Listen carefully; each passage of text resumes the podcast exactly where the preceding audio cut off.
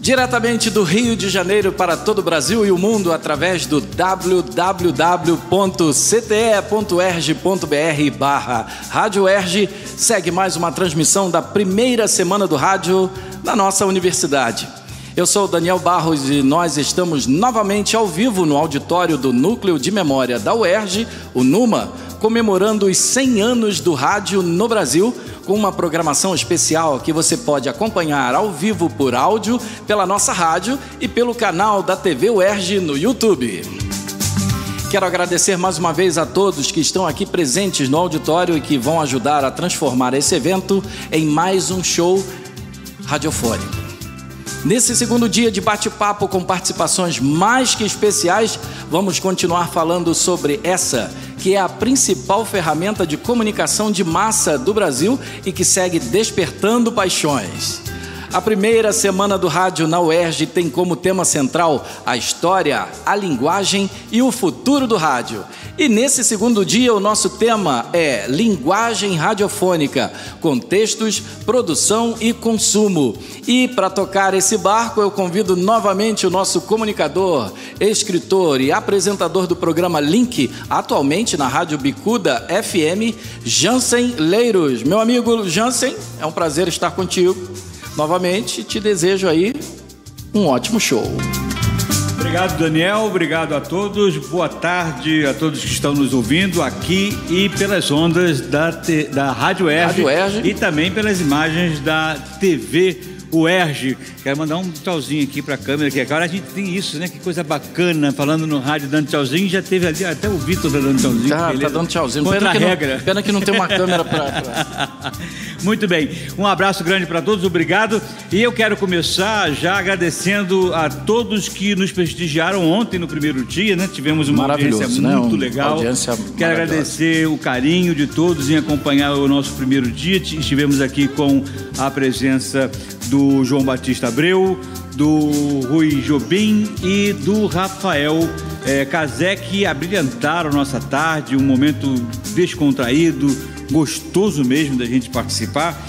Mais um pouco e a gente sentava, tomava uns beer nights e comia é. amendoim. É. Né? Boa, faria igual o Rui Jobim falou, né? É. Que os alunos dele é, é, fazia uma, é, fazem um podcast sentado num Coisa furor. boa, né? Coisa é. boa. E aí, sentado num furor não daria que eu estaria jogando a água toda para fora, né? Muito bem.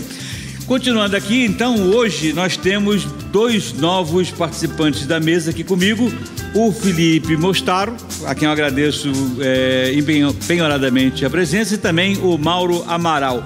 E eu vou começar com o Felipe Mostaro, que é professor adjunto do Departamento de Jornalismo da UERJ e tem mais 15, 16, 18 linhas aqui de bios do homem. É muita coisa para falar, eu não vou falar, agora é por tua conta. Fala você um pouco do que você faz, do que você tem pra gente e até pode começar a falar, né? Vamos deixar ele começar, o, o, o Vamos deixar ele começar e depois a gente engrena depois a gente, aqui. A gente interrompe, né? É mais fácil. De forma educada, mas a gente interrompe. É, a gente só rebate. É. Felipe, é com você. Obrigado mais uma vez por estar aqui. Bom, boa tarde a todo mundo que está acompanhando a gente aí, tanto pelo canal da TV UERJ, quanto pelo site, para nossa plateia maravilhosa que está aqui no, no, segundo andar da nossa queridíssima UERJ. Uma honra estar tá participando, ter sido convidado por vocês para estar aqui falando desse veículo que mudou a história do Brasil. Né? Se não fosse o rádio, o Brasil não teria é, aquilo que a gente chama de identidade nacional. Foi o rádio que construiu tudo isso através da sua linguagem, que a gente vai falar um pouquinho com todo mundo que está acompanhando a gente, para a gente procurar entender por que, que o rádio, até hoje, não morreu, depois de muita gente anunciar, chegou a televisão, agora morre, não morreu.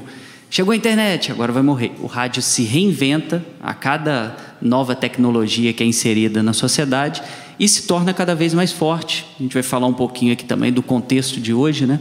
O boom dos podcasts é o, efeito, o fio condutor das narrativas, tendo o som como seu elemento principal, ainda é algo muito presente na sociedade e vai ser para sempre.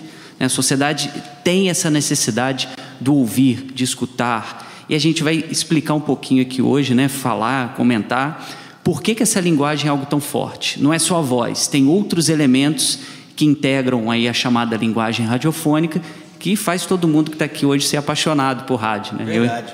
Verdade. Ô, Mauro, aproveitando esse gancho, eu quero te perguntar o seguinte: você, como produtor independente de podcast e diretor da estratégia do Alabase? Ou Isso, é um laboratório de conteúdo do Grupo Artplan e tal, que recentemente até entregou o Rock in Rio aí pra gente. Tem um uhum. laboratório de é, inovação, né? que a gente busca formatos, pesquisar e produzir de fato os mais variados tipos de conteúdo. Mas a minha história com o podcast não nasce no, no Eleb, ela vem desde 2008.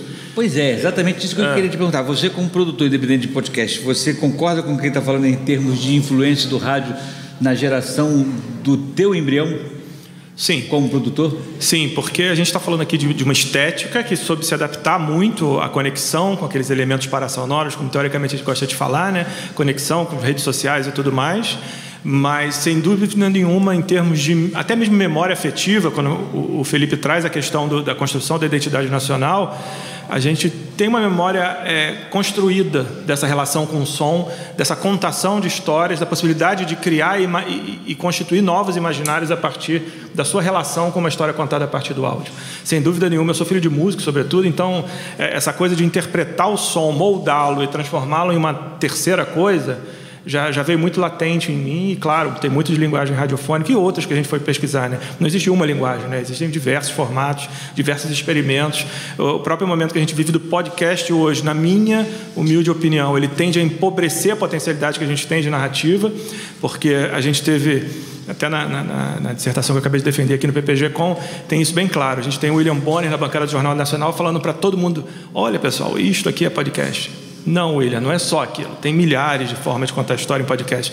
Você tem os true crimes, você tem os narrativos, você tem o, o, o, fluxo de consciência, que é um projeto meu, por exemplo, que eu faço crônicas em fluxo de consciência.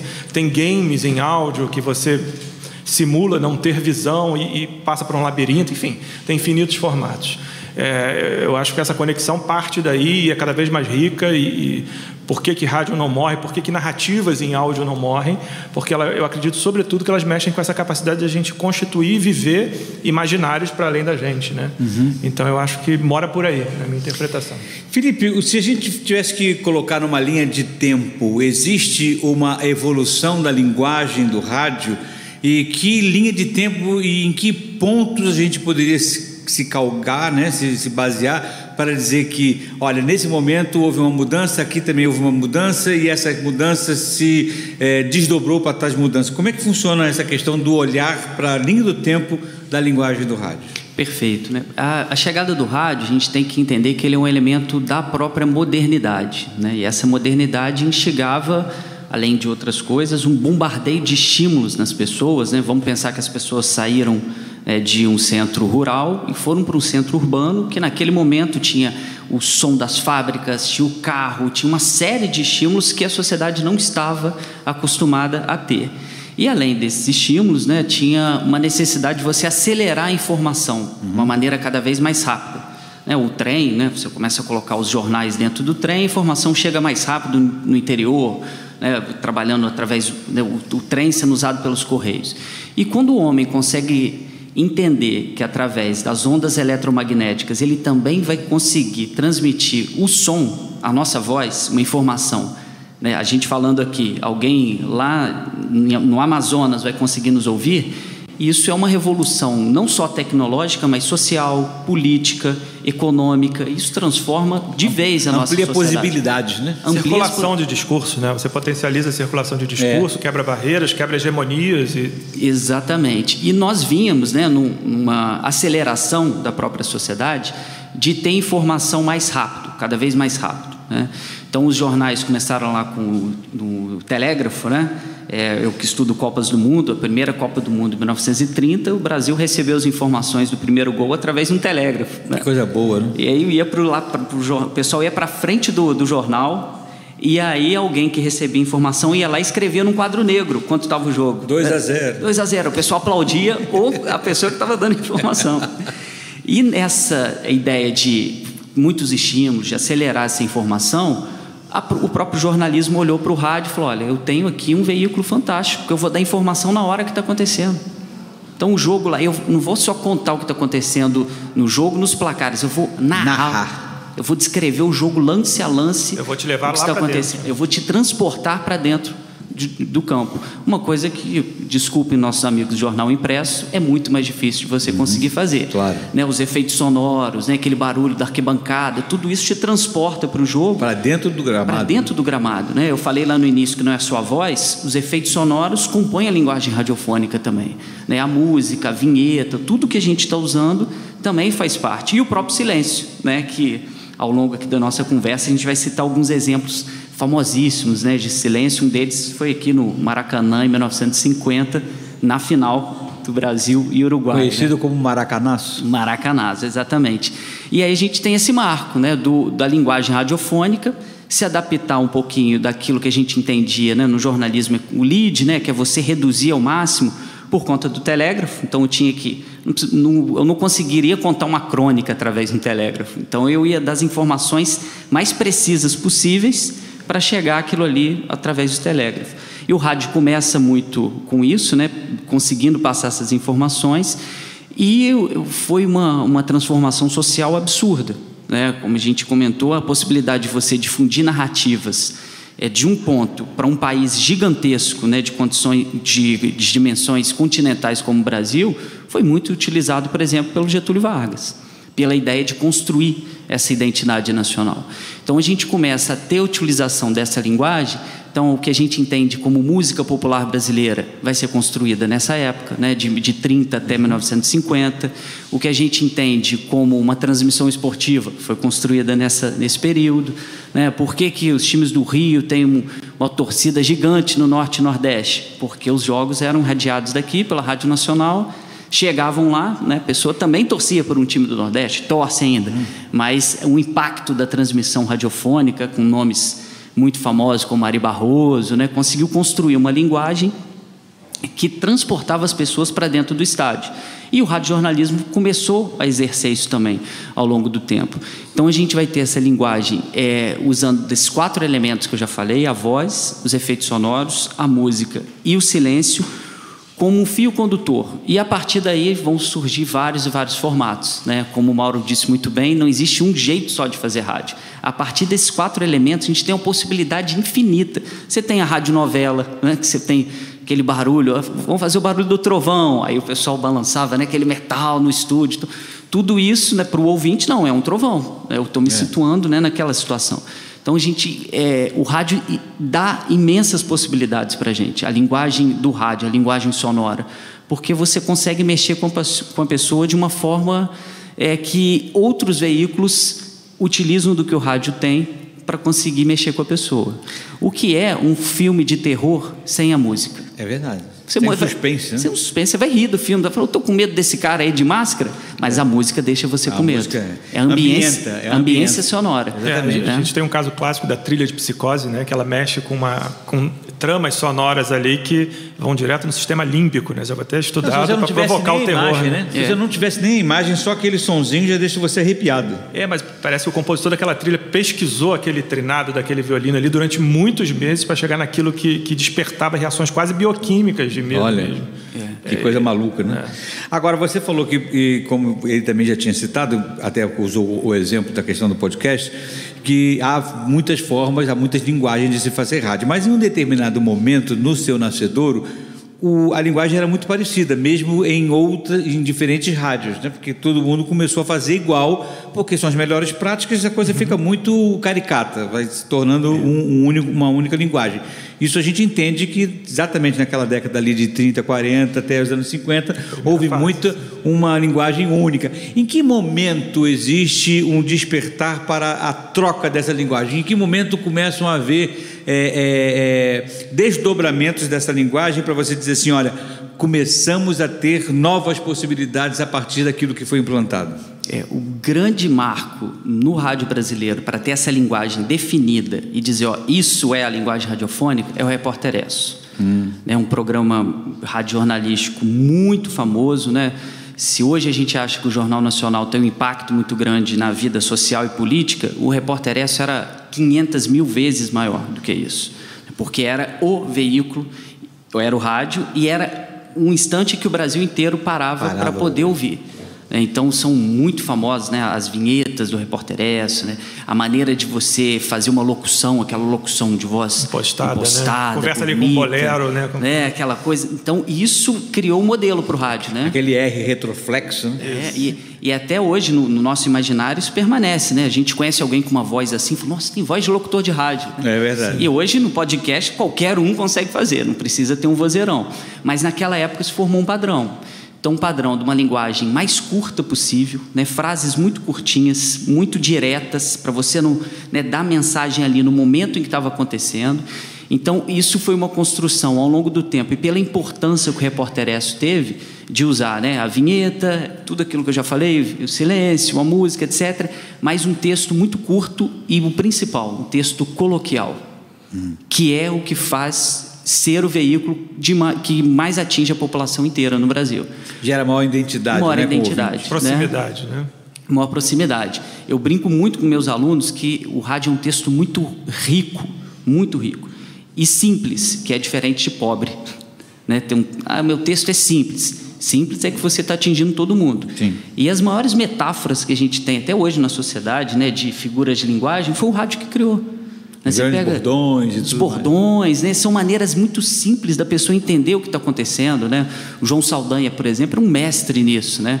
Ele brincava, né? Que o, ele explicava o lateral, que era assim, ó, a vida do lateral é muito difícil, é a mesma coisa que o macaquinho namorar a girafa, que ele tem que ir lá, segura na mão, aí vai correndo, sobe, um escala para dar um beijinho. Então isso na linguagem popular todo mundo entende, é mesmo. O lateral tem que, né? E vai na defesa e vai no ataque, Corre. vai na defesa e na então isso é muito simples de entender do que você, né? Ah, um lateral sobe numa velocidade tal e vai atingir a ponta. O rádio tem esse poder, né, de comunicar com as pessoas de uma maneira muito forte.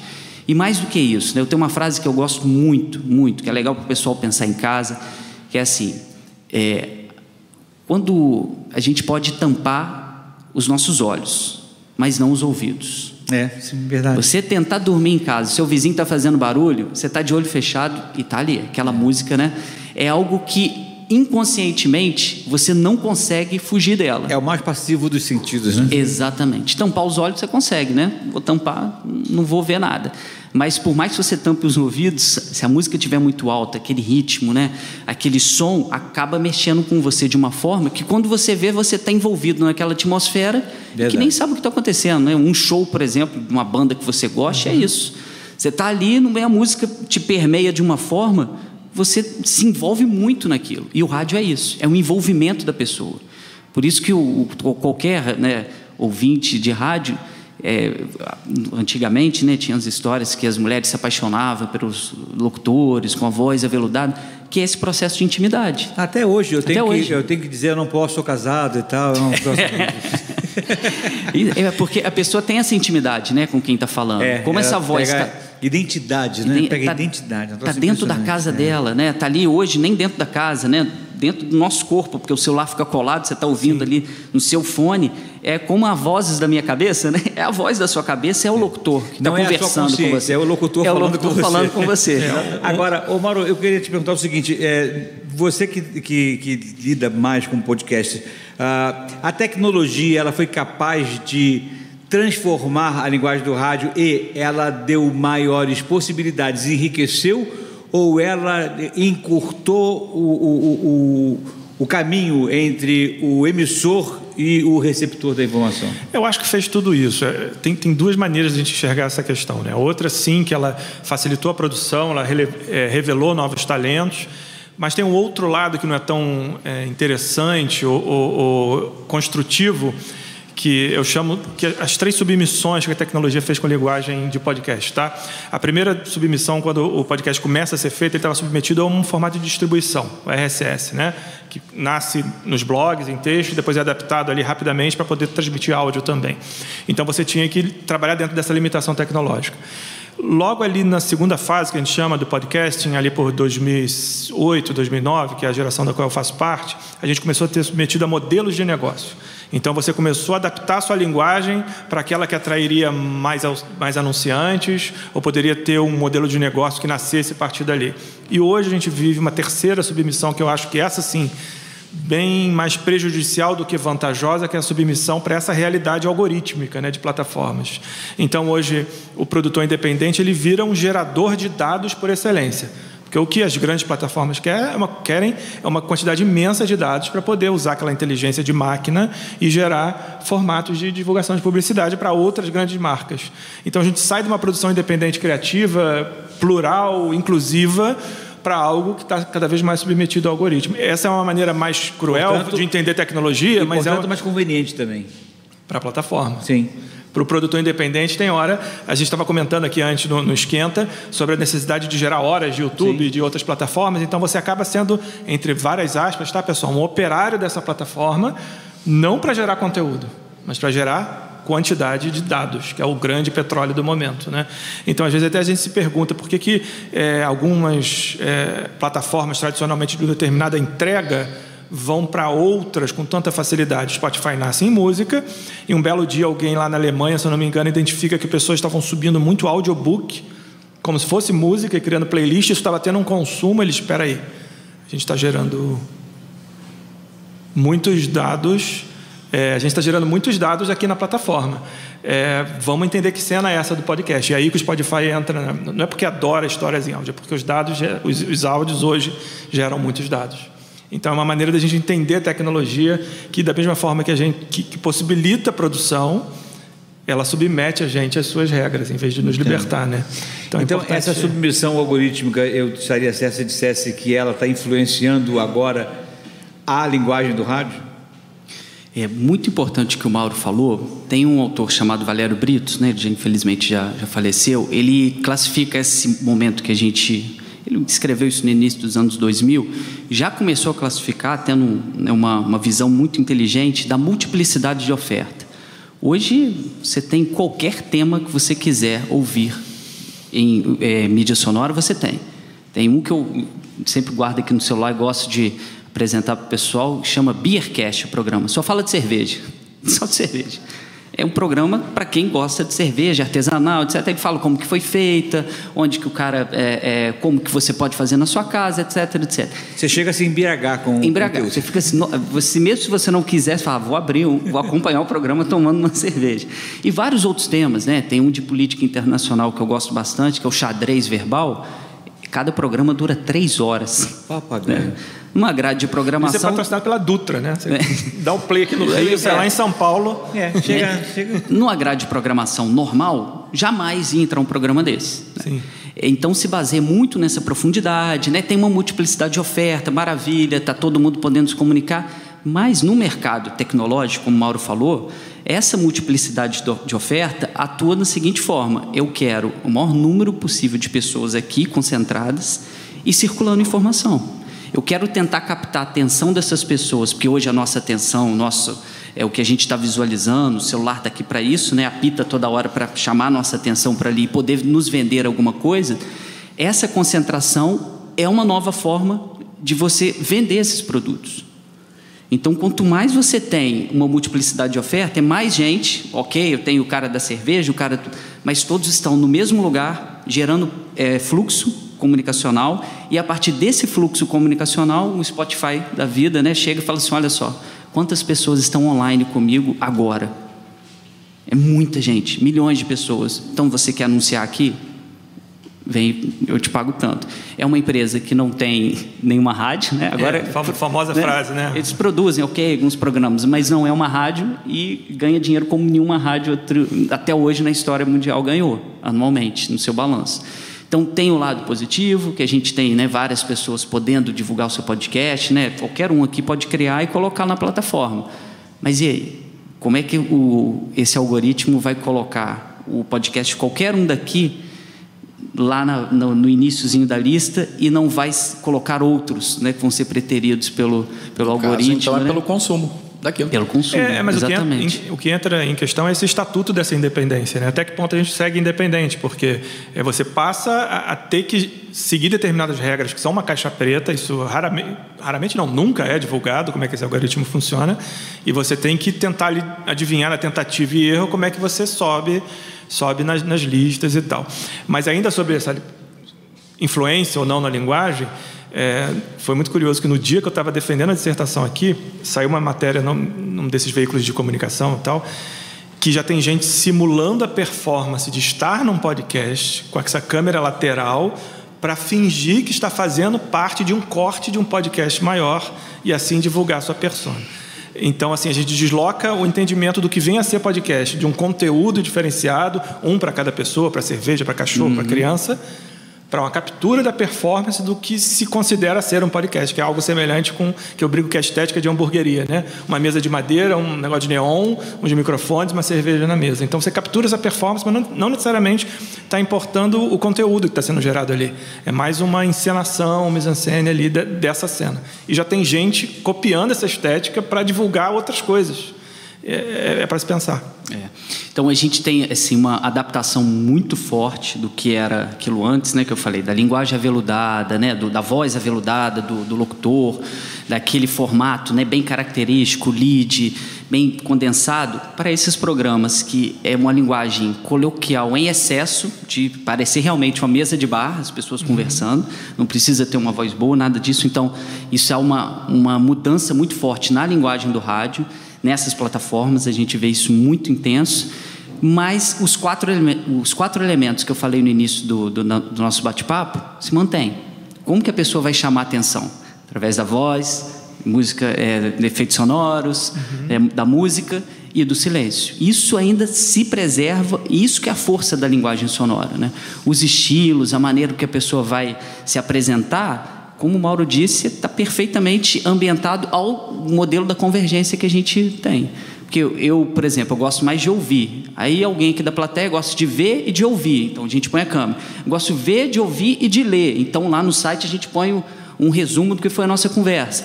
Então você vai tentando capturar a atenção das pessoas de todas as formas, de quem gosta de ouvir, de quem gosta de ler, de quem gosta de assistir. Então e isso é uma estratégia né, comunicacional. Também. E a interação, e a interação. né? Que o rádio sempre teve, né? o telefone do rádio aberto para os ouvintes, sempre foi, o rádio sempre foi interativo, e agora mais ainda. O cara põe lá uma hashtag, o cara ah, entra aqui em contato com a gente, manda um WhatsApp. É, entra, na Twitch, né? É, que agora tem muito. Na Twitch tem na muito Twitch, comentário então, na live e tal. Isso é tudo aquilo que o rádio praticou muito até a sua era de ouro, né? Que a gente diz até a chegada da, da televisão Hoje a gente vê muita coisa adaptada, pegando exatamente a linguagem do rádio.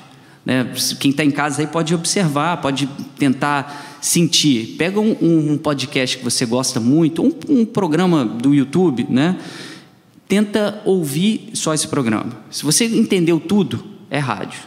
Se você precisou da imagem, ok, aí é televisão. A imensa maioria, se você não vê, eu não estou vendo a cara da pessoa, você vai entender tudo. Raramente assim, ó, estou aqui com uma imagem. Ah, eu preciso ver o que está acontecendo, senão não vou entender. É a linguagem sonora, a linguagem do rádio muito forte. Por isso que o rádio está fazendo 100 anos muito bem, vai fazer 200, 300, 400 e por aí vai. É um senhor de 100 anos e está muito bem obrigado, né? Muito bem obrigado. Enxuto e informa. Informa. Parecido comigo. Quero fazer um convite a você. A Rádio Erge está todos os dias produzindo conteúdo diversificado e fazendo uma programação de qualidade para você. Acompanhe os nossos podcasts pelo site cte.uerj.br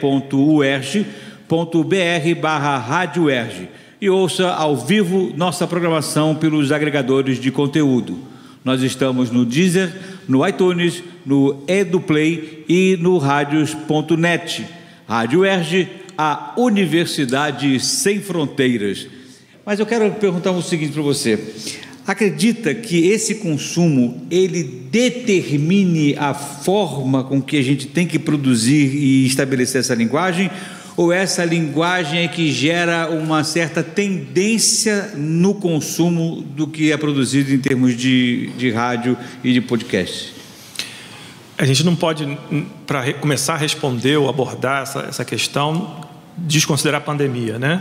Que recentemente teve, gerou um baque no consumo de, de, de áudio e podcast, porque a gente eliminou o deslocamento pela cidade, né? De todas as cidades, ir para a vida, para a academia, para vir aqui para a universidade, ir para o trabalho.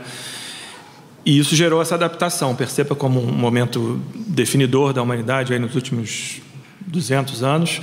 É, gera uma mudança e uma adaptação. Então a gente teve novos formatos, a estética desconfio, tá? Não tenho dados que possam é, corroborar, mas desconfio que a estética dos cortes, sobretudo, nasce por isso. Você estava mais tenso, precisando consumir coisas mais rápido, e aí a gente vê nascer a estética dos cortes, ou vocês pega frases, capturando aqui novamente performances que performam bem, ou apenas divertem, por que não? E você muda novamente. É, mas tecnologicamente falando, eu acho que a gente facilitou uh, o, e aumentou a possibilidade de circular discursos, mas de novo, que só sem querer parecer insistente. A gente tem questões aí envolvendo plataformas e modelos de negócio que estão sim, de certa forma, moldando. Um exemplo aqui é o, o crescimento de true crime, por exemplo que é um formato que explode nos Estados Unidos com Serial, que foi um, um podcast famosíssimo, o primeiro blockbuster no, de podcast, que ditou uma série de filhos. Entre, aqui no Brasil a gente teve Projeto Humanos, a gente tem, tem outros, tá? mas Projeto Humanos foi o que mais despontou, porque lá na frente foi assinar com a Globo, por exemplo. Se perceba como uma estética e um aumento de consumo dita um estilo. O que não é novo, se a gente for pensar. Uhum. Rádios FM trouxeram uhum. essa conexão mais local e com isso o que está sendo ouvido, vamos, vamos por essa linha, isso gera Exato. moda, isso gera filme, isso gera show, isso gera evento. Mas eu diria que sim, tecnologia dita consumo nesse sentido, de rapidamente poder se adaptar a mudanças que estão no contexto dela e possibilitar com que, de novo, a gente gere mais atenção, mais dados para as plataformas. Então, essa conexão existe e é acelerada pela tecnologia, sem dúvida.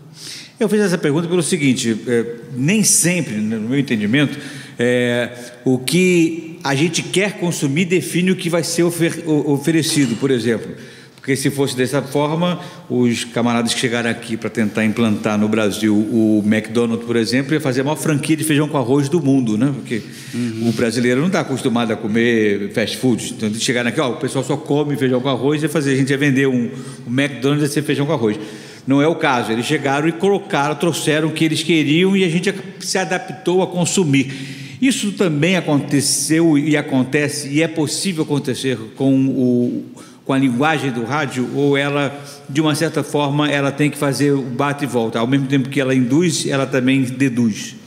É, é, existe esse bate e volta, né? Lá no, no, início mesmo, quando a gente começou a formatar os principais gêneros que a gente tem no rádio, os principais formatos, é, vieram de fora. O Repórter S que eu falei aqui é um formato estadunidense que passou para vários outros países da América Latina, no sentido, né, Repórter S, a empresa de petróleo S, estava né, interessada em dar informação e outras coisas é, também, é, óbvio, né? petróleo. Então ela vai se expandindo ali e, e, e entregando um formato pronto. E a partir daí, os outros jornais aqui do Brasil, claro, tinham algumas diferenças, mas olha, está dando certo, então vamos começar a produzir radiojornalismo também. É as radionovelas também. A primeira que veio para cá foi uma cubana muito famosa, na rádio cubana. Ela era um imenso sucesso, em busca da felicidade. Quando chega aqui no Brasil, todo mundo depois, olha, radionovela está dando certo, então vamos fazer. Mas existe assim uma adaptação ao próprio local, né? Algumas coisas por exemplo, que o Brasil é, foi muito pioneiro e conseguiu captar um jeito de se fazer e que depois exportou isso para o mundo, porque tinha essa relação de o que aqui no Brasil daria certo, são as locuções esportivas. Uhum. Né? Em alguns outros locais era aquela locução, né? Ah, chegou o Flamengo, gol do Flamengo, Gabigol. Em aqui Portugal no... até hoje. É, assim. em Portugal é assim, assim é né? Você escuta algumas narrações, a gente leva um choque, falando, pelo amor de Deus, esse narrador... Você falou do produto é. da novela, né? então foi uma adaptação, a versão brasileira. Exatamente. Você iria assistir aquela novela com a, com a, a versão original do áudio? Exato. Não, os caras trouxeram é, é, é, bordões daqui, Perfeito. adaptando a, a, a versão brasileira. Exatamente. E aí, assim, a, lá é, a, a, mulher daqui teve que ter uma adaptação a algo mais próximo do que Sim. seria a mulher brasileira naquela época, né? com todos os estereótipos possíveis Sim. do que era mulher, o que era o homem de sucesso no Brasil. Então, existe essa adaptação para você tornar algo mais palatável. Né? Eu, eu gosto de dizer, mais próximo do imaginário do local onde será feito. Combinava, combinava muito mais com o imaginário nacional essa adaptação né, da própria novela. E essa coisa do Brasil, né, de acompanhar os jogos, a torcida mais efusiva, o locutor que começou a narrar com emoção maior, começou a ter maior sucesso. Então todo mundo, opa, é aqui que a gente vai. Vamos também narrar os jogos com uma emoção muito grande, né? Até hoje tem gente que está lá ouvindo, vendo a televisão na tele... e bota o rádio. E bota o rádio. É. Meu avô fazia isso. Né, o rádio é muito mais emocionante o jogo. Ah, passa raspando e a bola passou muito longe, ok. Mas é uma emoção que o locutor do rádio coloca que os locutores de televisão que fizeram o maior sucesso até hoje, se você pega uma narração, por exemplo, o Galvão Bueno, é, do Luiz Carlos Júnior, é todos o, o, o Kleber, né? O Kleber Machado, é, todos eles, eles vieram do rádio e seguem um padrão radiofônico. Como eu brinquei, se você tira dali a imagem e coloca finge que ele narrou esse jogo no rádio, você entende tudo o que aconteceu. É. O único que quebra isso aí é o Milton Leite e o Silvio Luiz. Uhum. Que o Silvio Luiz foi o cara que narrou para a televisão. Né? Ele falava, olho no lance, aí você tinha que olhar. É, do, foi, foi, foi, foi ele. Tipo, ele nem falava que o cara... Então ele obrigava a pessoa a olhar para a tela, né? para a imagem. Agora todos os outros fizeram sucesso, emoção, às vezes alguns exageram demais, né? mas emoção e descrever o lance da maneira que está acontecendo, como se estivesse legendando. Né? Seria necessário? Não, eu estou vendo o que está acontecendo, mas é a linguagem do rádio tão forte que o cara tem que ser redundante. Ele tem que explicar o que está acontecendo no jogo, porque no nosso imaginário, narrar futebol é assim. Né? Então a gente tem essa, né, impõe algumas coisas, mas ao mesmo tempo você tem que fazer uma adaptação ao imaginário local, né? O imaginário brasileiro foi muito rico nisso para produzir uma linguagem radiofônica muito própria, muito, muito peculiar. Própria, né? Muito peculiar. Muito Acho que peculiar. não tem ninguém que narre é, futebol como nós. Não. Eu não vejo, eu é. acompanho futebol no mundo inteiro, não vejo ninguém narrando como a gente. A emoção é muito bem, bem colocada e muito bem, é muito bem organizada dentro da narrativa. É, tem uma pergunta aqui, é, não sei se é, da, é isso, Talita Mitsui. Ela pergunta aqui para a mesa é, qual a maior mudança que vocês percebem na linguagem dos podcasts a partir da entrada de grandes players como o Spotify no mercado radiofônico? Duração. Duração. Apesar de a gente ter o xadrez verbal com quatro horas, ter outros com duas, duas horas e meia, a gente parou nas meia hora, 40 minutos, por pura questão, primeiro, aquilo que eu estava falando antes é, eu já assisti várias palestras do Spotify sobre boas práticas de produção. Eles indicam que para você começar a cutucar o algoritmo, você tem que produzir continuamente, no mesmo ritmo, por pelo menos seis, nove meses. Isso para um produtor independente, a gente sabe, todo mundo aqui produz, ter um programa semanal a, a, durante nove meses, são, sei lá, quase 40 programas. É um, é um, é um job, é, é uma correria. Então você passou a produzir programas menores para produzir sempre, para uhum. poder se submeter, aquele papo que eu estava falando, aos algoritmos. Eu diria que a duração. Ainda que, quando a gente. E é interessante notar que esses podcasts hoje, esses mesacasts, Flow, é, e tal, eles não nascem do podcast, eles vêm das lives dos games, né? é o pessoal que fazia gameplay durante duas horas para matar aquela cena, aquela fase. Eles, tanto que o Flow são, é formado por ex-gamers, por exemplo, que são gamers ainda. Então a galera vem do game, por isso que tem quatro horas, porque eles estão acostumados a ficar conectado com a audiência deles esse tempo inteiro. Esse tempo inteiro. Mas quem vem originalmente dessa linguagem mais de narrativa em áudio, eu, eu, acho que o principal impacto em termos de chegada de plataformas foi essa questão da, de encurtar para produzir sempre mais e também ficar submetido a formatos que estão dando certo. Então, o mesmo podcast Saúde e Design foi para política, foi para True Crime e hoje tem uma série na Globo, que é o Ivan Mizanzuki, é um, é um dos talentos. Já tive a oportunidade de fazer uns cursos com ele, ele é muito fera naquilo que ele produz, mas ele foi adaptando a presença enquanto podcaster dele, porque tem uma característica muito conectiva entre locutores de rádio e podcaster, que tem muita gente que segue o podcaster. Então, o cara começou a falar sobre é, arquitetura, mas depois está falando de teatro, mas eu gosto da maneira como aquele cara produz, como aquele cara fala, a maneira que ele pensa. Então você continua seguindo. Então a gente também começou a entender que formatos em termos estéticos e narrativos davam mais certo, eram mais simples de produzir, tinham mais retorno e com isso melhores posicionamentos no, no Spotify e outros rankings. E isso sim, eu acho que dita, dita uma mudança de formato. Muito, do, muito da produção de rádio hoje, em função da pluralidade de tecnologias que acompanham a produção, passa a ditar aquilo que você vai fazer, porque normalmente você está falando, mas está sendo filmado. Nós estamos fazendo isso aqui agora, Sim. né? Nós estamos falando, estamos sendo filmados. Isso faz com que a linguagem difusa, é, é, ela, ela não é difusa que eu queria dizer, ela se torne ambígua no, no momento em que ela mantém a preocupação com o som, mas também começa a ter com aquilo que vai ser percebido visualmente? Ah, sim. Como a gente está numa ideia de convergência, né? Aquilo que eu estava brincando, é, todo mundo tinha aquela ideia, né, do locutor, estava lá apresentando de cueca, né, no estúdio, porque ele estava era o som né? e pronto, à vontade. É como a gente tem essa opção, a pessoa quer ver, quer ouvir e quer, quer ler, então a, a, a, o visual também começa a fazer parte da linguagem do áudio. Mesmo que o áudio seja o fio condutor da narrativa, os elementos em volta da pessoa começam a ser muito importantes, que o Mauro falou, aquele padrão, né? Um neon no fundo, aquela Isso. mesa ali, um copo... Um ângulo três quartos aqui. Um ângulo três quartos. Então, se criou mais ou menos um padrão e as pessoas formatam isso, né? Para não, eu vou aparecer e tá, ah, tá igual podcast, né? Já começa a criar isso. um formato. Nossa, tá uma mesa, tá aparecendo mesa de podcast e tal, que é uma uma uma uma forma de você aderir a esse conceito de convergência. Se a pessoa também quer me ver, então eu tenho que criar uma persona, não só na minha voz, na tonalidade da voz, na maneira que eu vou ler as reportagens, mas também na minha persona física, né? nos ambientes que vão compor o meu, o meu cenário. Então, se é um podcast de, de futebol, é, geralmente vai ter um campo de futebol atrás, Sim. vai ter alguma coisa de um time, vai te pendurar algumas camisas e tal.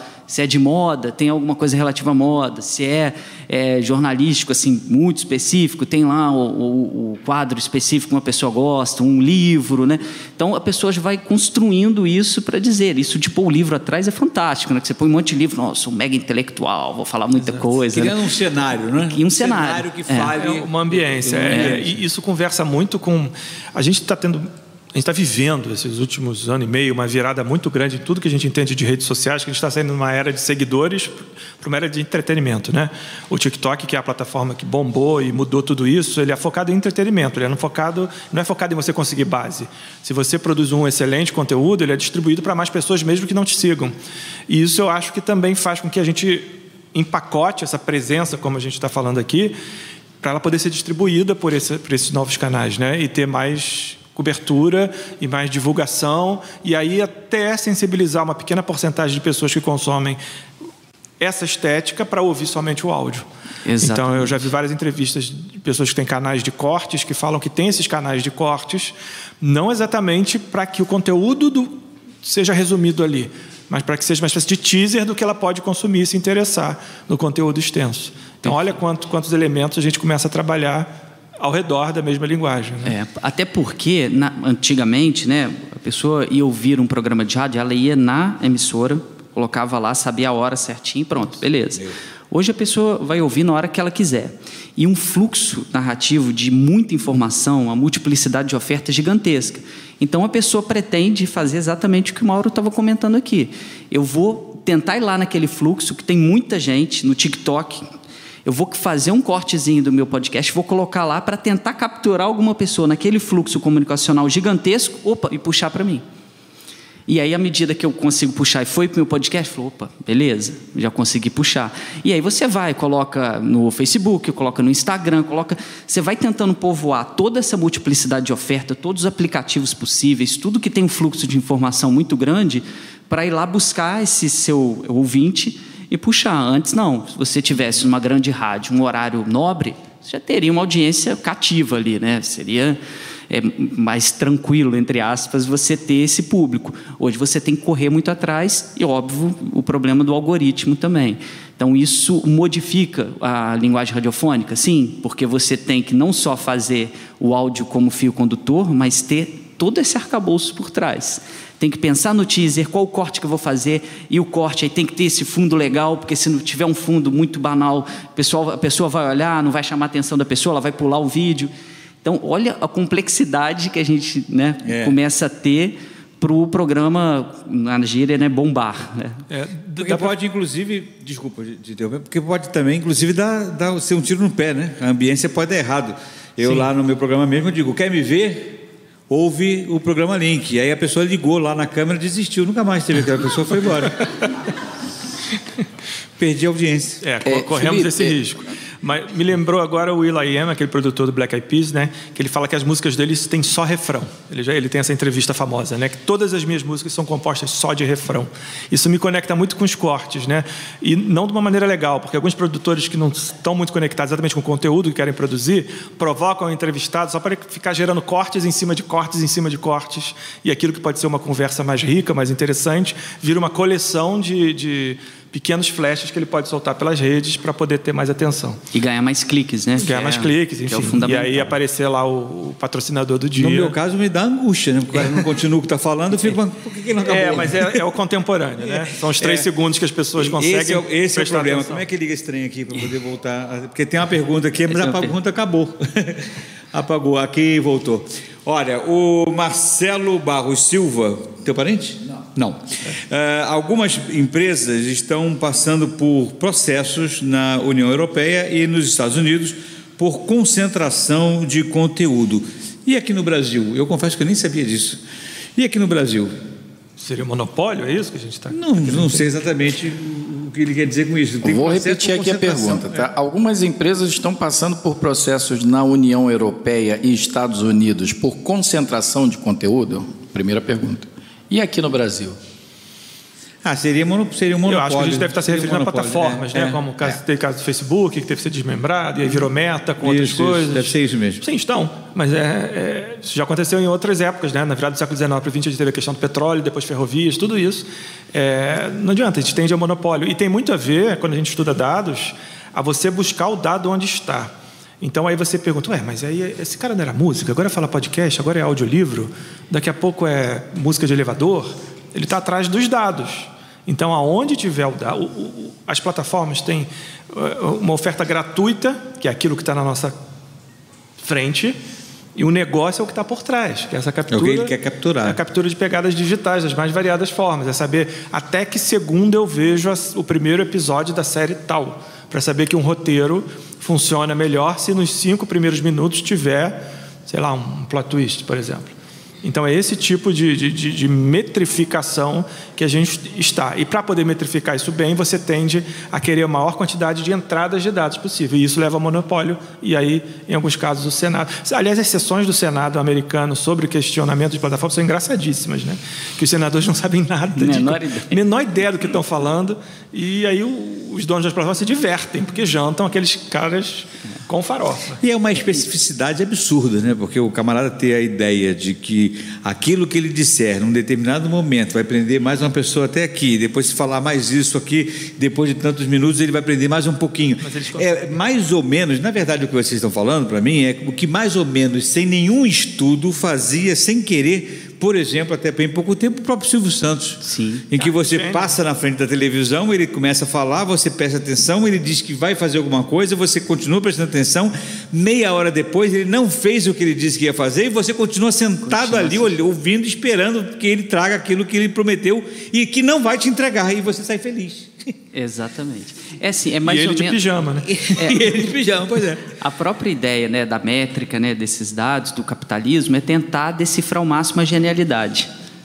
É, pega um cara genial na comunicação que faz isso sem ter acesso a esses dados, e o capitalismo quer, falou, quero descobrir, eu não quero mais nem pagar esse cara para ser meu Sim. apresentador, etc. Eu quero saber como eu vou atingir o público da maneira que essa pessoa faz. E essa ideia de concentração, a gente tem todo grande veículo, né, que tem um poder de atingir as pessoas de uma maneira muito forte, como foi o rádio, né, e hoje é, são essas plataformas, a internet. No início ele começa com uma ideia muito libertadora, né? O rádio quando começou lá na década de 20, olha, agora os comunicadores, os, os trabalhadores vão conseguir se comunicar através do rádio, isso vai gerar um engajamento maior, eles vão se mobilizar rapidamente construa veio, seu próprio receptor construa seu próprio receptor etc e tal. Rapidamente rapidamente vem uma regulação para você concentrar isso na mão de pessoas que tem, já têm muito dinheiro para ter na mão os meios de comunicação. Por isso não vingou o DAB aqui Exatamente. no o Digital Audio Broadcast aqui no Brasil. Exatamente. Justamente por causa dos barões do rádio Exatamente. Né? Que é justamente o pai dessa coisa do Spotify, de você escolher a música a estação. Digital audio, o digital audio broadcasting é você escolher, eu quero ouvir jazz. Então você iria, iria lá no seu aparelho de rádio e procuraria a estação de jazz. É o que a gente faz hoje agora nos, nos aplicativos, né? Exatamente. Essa coisa já vem já de um tempinho. É. E rapidamente dá um jeito de se concentrar riqueza. Né? Rapidamente, por mais a internet, cada um vai ter seu podcast, vai ser ótimo. Aos dados, não, não. Eu vou escolher quem que vai ter maior audiência. Não adianta o seu programa ser muito melhor do que o outro. Né?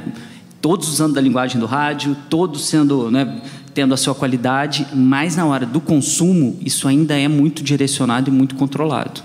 Infelizmente. Que coisa, hein? Olha, eu recebi aqui uma pergunta bastante interessante. É, os nossos cursos e escolas estão preparados para ensinar isto este, eh, essas circunstâncias, essas condições e essas eh, excentricidades do, da linguagem da, da, de comunicação para os alunos? Aqui é o UERJ, sim, creio que sim. Nós temos um corpo docente sim, muito forte.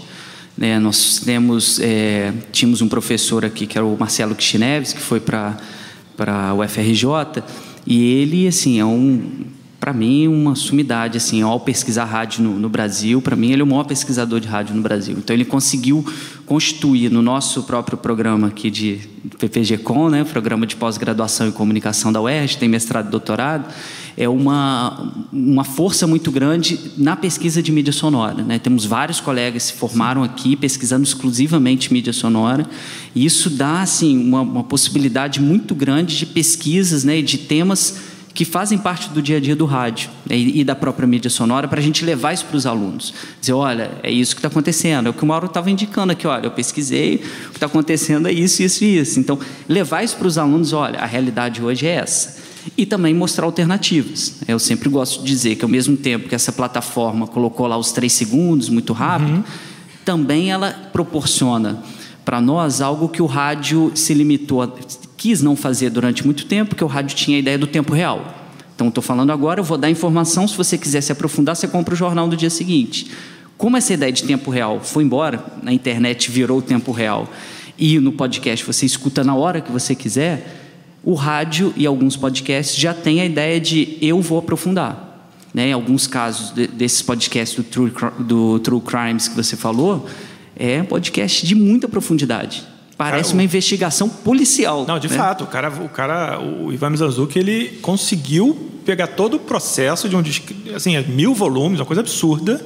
E... Teve que vir numa caminhonete para ele, com uma equipe, pesquisar, refazer todo o percurso da investigação para gravar o podcast. Né? E é um sucesso muito grande, é. porque ao mesmo tempo que as pessoas estão vendo ali tudo muito rápido, quando você se interessa por um tema, fica difícil você se aprofundar. Às vezes você procura na internet, você acha um site, beleza Aí passou, rodou ali o seu, seu mouse dois segundos, aí já tem a propaganda e já acabou? Eu quero saber mais. Isso é uma possibilidade para o jornalismo, você ir mais a fundo, fazer o nosso trabalho, né? Uma, uma investigação cada vez mais profunda e tem vários podcasts que trabalham com essa temática. É o pessoal costuma chamar de rádio jornalismo narrativo. Você pega essas narrativas, vai entrevistando as pessoas, no resumo, a, a, grande reportagem antiga, né, que a gente costuma é, dizer no, no, jornalismo, hoje isso está muito em alta. Então é uma possibilidade né, de você fazer algo mais profundo e que tem um público enorme que quer saber um pouquinho mais sobre o tema. Agora, o que eu percebo muito acontecer hoje, é, e eu percebo isso muito de perto, é que parece que, independente, como você falou na, na questão de não só seguir o podcast, mas, mas, mas seguir o podcasters, Uhum. É, as pessoas estão atrás de quem tenha determinadas opiniões. A gente falava isso aqui no nosso esquenta, né? Uhum. E a opinião se tornou um conteúdo independente da, da, da, da do escopo da linguagem, alguma coisa a ser consumido. Por Sim. que a opinião se tornou tão é, é, é, é buscada, tão, um item de tanto consumo como antes não era? Porque antes a gente, a gente consumia a notícia, buf, no factual, né? É o fato. Sim. Acabou o fato, ok. Eu vou falar, roubaram a galinha lá, acabou o assunto. Hoje o cara fala, ah, roubaram a galinha porque o cara, também o camarada deixou não sei o quê, começa a, a, conversar a história, o roubo da galinha já deixou de ser a coisa mais importante, a opinião do cara é o que mais prevalece. Okay. Por que a opinião passou a ser o item de consumo muito mais até do que você pode trazer como notícia? Bom, é, eu vou acabar suando repetindo. Não, é, é, porque faz, faz eu me soar repetitivo. Uhum, é porque a gente vive numa época de reforço positivo. Né? As redes sociais são grandes formadoras de bolhas de reforço positivo. Isso está mudando agora, com essa questão dessa mudança do algoritmo mais distribuidor, que a gente chama, né, focado em entretenimento, mas até 2019, 2018, a gente aprendeu a circular dentro da nossa bolha. Então, a opinião que combina com aquela que eu penso me gera maior retenção, com isso são, mais, são entregues mais opiniões daquele tipo, então eu tendo a consumir um determinado tipo de opinião. Então, a maneira como os o algoritmos... Que me conforta? Que te conforta, que te dispara dopamina no cérebro, claro, para você se sentir reconfortado e mais equilibrado nesse mundo louco que a gente vive, onde não tudo é o mesmo sozinho, tempo Não estou sozinho, exatamente. Estou sozinho. É, é, é, várias pesquisas né, indicam que os vídeos sobre terra plana, por exemplo, a partir do momento que você fez a primeira busca, isso vai te colocando Sim. uma quantidade de vídeos sobre terra plana. Na lateralzinha. Né, na lateral, YouTube. que a pessoa vai entrando naquela bolha, vai entrando, vai entrando, vai entrando, e só coisas de opinião, não tem fatos, porque se tiver o fato a pessoa vai saber que a terra não é plana. E a partir dali a pessoa vai se. Olha, realmente, tem várias pessoas como eu e eu estou certo. Loucas igual a mim. Né? É, certo. hoje no Brasil, por exemplo, nós temos 7 milhões de pessoas que acreditam que a Terra é plana. Que coisa impressionante. Um potencial tecnológico do algoritmo de colocar uma narrativa e criar um mundo à parte para essas pessoas e elas conversarem entre si. Se você chega, se a gente, né, se alguém estiver ouvindo a gente, quiser mandar mensagem, tá, a pessoa está ouvindo a gente falar, pô, eles são loucos, eles não acreditam, claro que a Terra é plana, aí vão mandar um vídeo no nosso link, olha aqui, assiste esse vídeo, você vai ver que a Terra é plana. E isso é uma mobilização muito grande para essas pessoas e maior ainda para as plataformas. Fazer uma mais... viagem na ponta da terra. É, é vamos, na borda, vamos na, borda, borda, né? Campeonato de surf na borda da é, terra. Na borda da terra. Não, tem piores. Viagem né? de ida sem volta. Tem, né? piores. Essa, essa ainda é revestida de uma pseudo-opinião. Tem piores. Tem que todos os pombos são robôs, robôs do, do governo americano. Todos os pombos são, são robôs. robôs do ah, governo americano. E tem site com isso. e tem, tem que a Lua é, um, é oca também e é uma nave espacial. O que é oca? A Lua é, é oca. Ah, a Lua é. Essa eu já ouvi, essa eu já ouvi. Olha, vocês estão me inspirando para escrever o nosso é, espetacular. Estou pensando uma coisa dessa, Lucas. Estou aqui já com a, com a mente já... polulando de ideia. Estamos é, nessa. Que Mas, coisa impressionante. Só complementando a questão ainda de se as instituições estão prontas para ensinar. ensinar sobre essas coisas. Eu acho que a instituição está pronta, mas ela tem que cada vez mais estar pronta para receber talentos que já estão produzindo, né? A gente tem um celular e 15 minutos você bota um podcast no ar. E tem gente em comunidade fazendo podcast que representa determinada agenda identitária relevante, importante, que precisa de espaço, tem comunidades minorizadas que precisam, tem é, pessoal é, 50 a mais fazendo sobre esse momento da vida, que precisa ter essa voz, a gente não pode se submeter a essa ditadura de, de, de só vale a vida de 20 aos 40, não é assim mais que funciona. Você Biológica... não está para mim, não, né? Eu vou fazer 50 em janeiro, estou falando para mim também.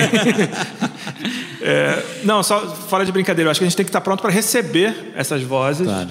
E mais do que ensinar, debater, porque eu acho que uh, eu estou aqui no, no PPG-Com completando um ciclo é, que foi difícil para todo mundo. Eu fiz mestrado na pandemia, então eu tive uma aula presencial, todo o resto foi mediado, inclusive com o Marcelo, qual tenho incrível admiração, estava na minha banca há uns 15 dias atrás.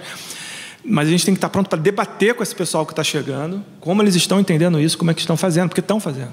Estão fazendo. Agora, você falou de pandemia, me lembrei, me lembrei de uma coisa. Uh, Durante a pandemia, a gente tinha um certo tempo para consumir tudo isso que está sendo produzido, né? Porque estávamos em casa e tal, ou mesmo que a gente tivesse algum tipo de deslocamento, ele era mais curto e tal. Uhum.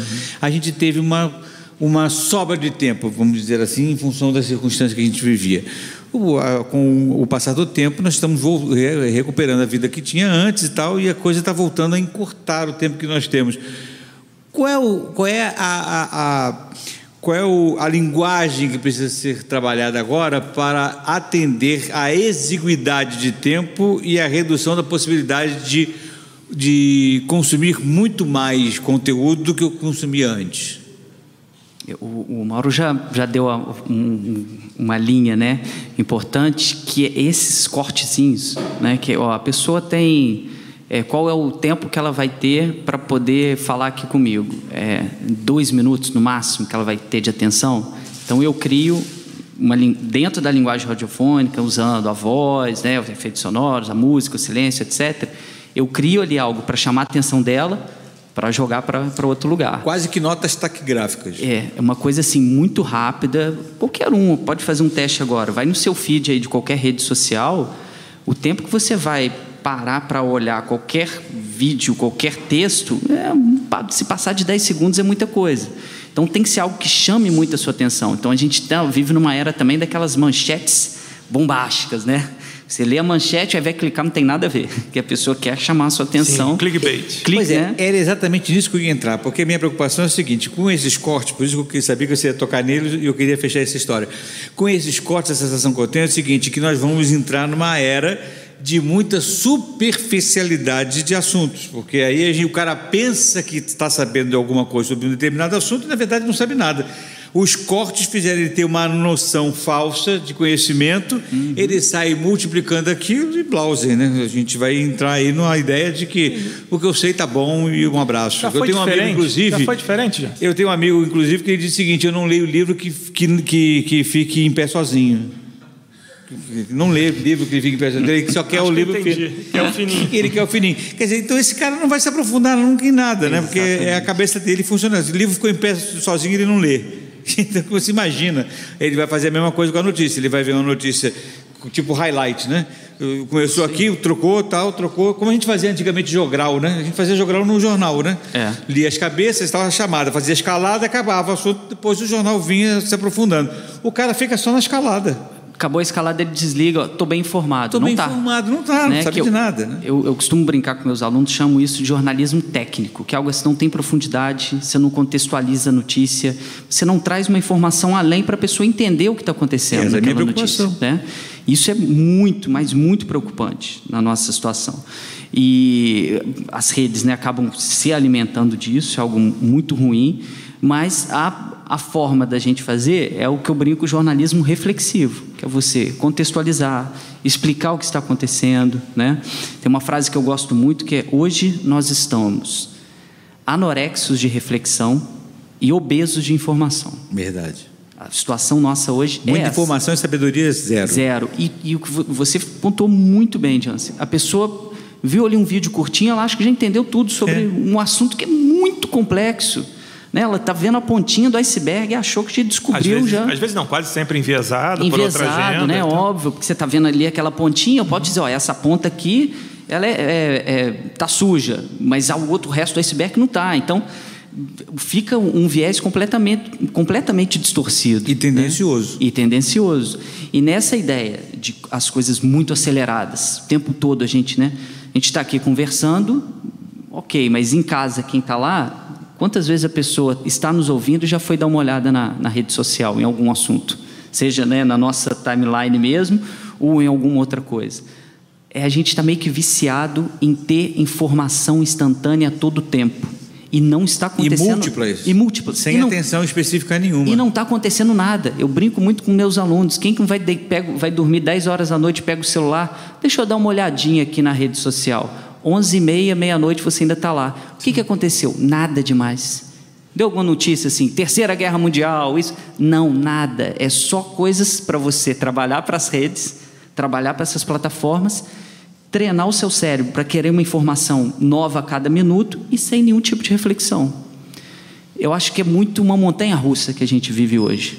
Sabe? Quando você entra numa montanha russa, você tem muita emoção, muito né? Você está com a adrenalina lá em cima, mas você não consegue refletir em nada. Então a gente fica esperando o próximo looping, a próxima subida para descer de novo, sem refletir. E quando precisa... isso não acontece, acha que a vida entrou no marasmo, que é perigosíssimo. Né? A gente Sim. tem que sair dessa montanha russa e olhar, peraí, o que está acontecendo? E o cenário que a gente vive de bombardeio de informação, inclusive usando a linguagem do rádio, que é maravilhosa para convencer a pessoa, como a gente já falou no início, é exatamente nesse sentido né, de tornar as coisas mais supérfluas possível, bem na superfície, sem você mergulhar a fundo para ver o que está acontecendo. Me diz uma coisa, vocês consideram que, dentro desse aspecto, a linguagem do rádio ela, ela tem poder de muito mais do que informar, conceituar? No sentido de construir pensamento? De construir pensamentos que se tornem uma, uma ideologia do, é, dos ouvintes? Tem, a gente tem, tem casos, essa capacidade? tem casos aí na década de 30 que foram foi muito bem utilizado, né, para a Alemanha, por exemplo. É, todo esse aparato é um comunicacional. Case de conceituação. É um case de conceituação. A gente teve, não, não tão drasticamente, a gente teve FM nos anos 80 que moldaram o que seria nova música é, contemporânea, vamos chamar, brasileira, com o, o B-Rock e tal, todo o rock Brasil anos 80, ele nasce nas FMs, construindo esse conceito também de o que seria ser jovem naquele momento. É, tendo uma agenda de consumo ou não, mas enfim, é, o própria questão, parafraseando a, a questão do, do, que a gente trouxe do, da bancada do Jornal Nacional, é, ele construiu o que seria consumir podcast. Eu lembro claramente. Você pode ouvir na academia, você pode ouvir na, no ônibus, e são notícias. Caramba, não são só notícias. Eu ficava da sala assim. Mas veja como você forma a maneira de consumir Cala isso. Cala a boca, Bonner. É, pô, Bonner, pelo amor de Deus. Boa noite. E aí é, tem as formas de, de, de consumir, o que vai consumir, como pensar a Terra é plana. A gente teve o caso da, da Casa da Mulher Abandonada, por exemplo, Exatamente. é um clássico. Eu estava gravando, recente, né? Muito eu estava gravando algumas, algumas, alguns episódios de frente para o podcast do Rock in Rio que eu produzi agora, é, com a jornalista que morava ali no, ali no, no bairro. Ela falou: Mauro, hoje não vai dar para gravar, que o pessoal está na frente da casa da mulher aqui, vai vazar tudo aqui. Caramba. Eu, deu um nó na minha cabeça, eu gravando um podcast cujo outro podcast estava atrapalhando o meu podcast. Mas você vê como. que maluquice, né? Como é louco isso, como você guiou e os canais de TV. É, transformando a história em uma terceira coisa, que era uma possível assombração na casa, que isso, isso por si só já dá uma pesquisa de é. como é que foi trabalhar esse é, discurso. O, o, podcast pautando a televisão, né? E a televisão distorcendo o que o podcast trouxe de investigação. Exatamente. É, é aquilo que você estava falando de aprofundamento, superficialidade. Exatamente. Tá dando, é, é, mais fácil falar que tem um fantasma ali, não, é. vai dar muita audiência. Aí né? entra aquela menina dos cachorros e tenta tirar o cachorro da moça. Enfim, foi um, foi um circo infinito aquilo. Mas, sim, molda para o bem e para o mal, e é também intermediado por, outro, por outros meios que usam nas suas agendas também. Então... Exatamente. Eu estava comentando né, logo no início do, da nossa conversa é, da ideia de identidade nacional. Isso é muito forte até hoje. Né? O, o, o samba e o futebol resume o que é ser brasileiro? Não. Todo mundo aqui é bom de bola? Não. Pode gostar de futebol. Todo mundo aqui sabe sambar pra caramba? Também não. Então, mas foi uma cultura criada através da linguagem radiofônica, que isso era algo muito forte em todo brasileiro, algo intrínseco, né? Eu nasci brasileiro, vou ser um craque de futebol, até vou saber sambar. quem não gosta de samba, bom né? sujeito não é. Né? Então, até as, as canções, né? todo o Star System criado pelo rádio nos anos 30, 40 e 50, conseguiram moldar é, um jeito de se pensar o que é o Brasil, que Verdade. permanece muito forte até hoje, né? Tem um, um áudio aqui, se eu, se eu puder ver se eu consigo colocar aqui no ponto, que é como a linguagem radiofônica consegue construir algo que vai impactar a vida de uma pessoa. Né? É a final da Copa do Mundo de 1950, a narração do Antônio Cordeiro. O Antônio Cordeiro ele dá uma embargada na, na voz dele, é, antes de narrar o segundo gol, o gol do Didia, né? o Brasil perde para o Uruguai por 2 a 1 esse jogo. E existia uma construção narrativa pelo rádio, pelos jornais também, mas pelo rádio muito forte, de que aquela competição era o símbolo de que o país, enfim, que era o país do futuro, o futuro tinha chegado. A construção do Maracanã é um grande exemplo, né? uma obra gigantesca que o mundo inteiro ficou assombrado com aquilo. Como é que constrói um estádio para 200 mil pessoas e tal?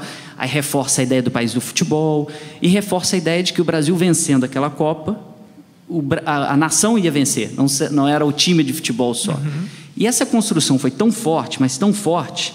Eu vou colocar aqui o áudio só para vocês entenderem um pouquinho. De, tem tudo, tem um silêncio, tem um efeito sonoro, tem tudo.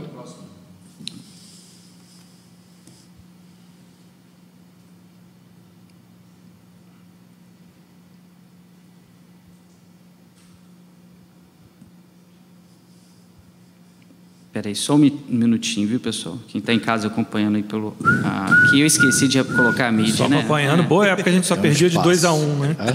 Vamos lá. Vamos lá. Ei.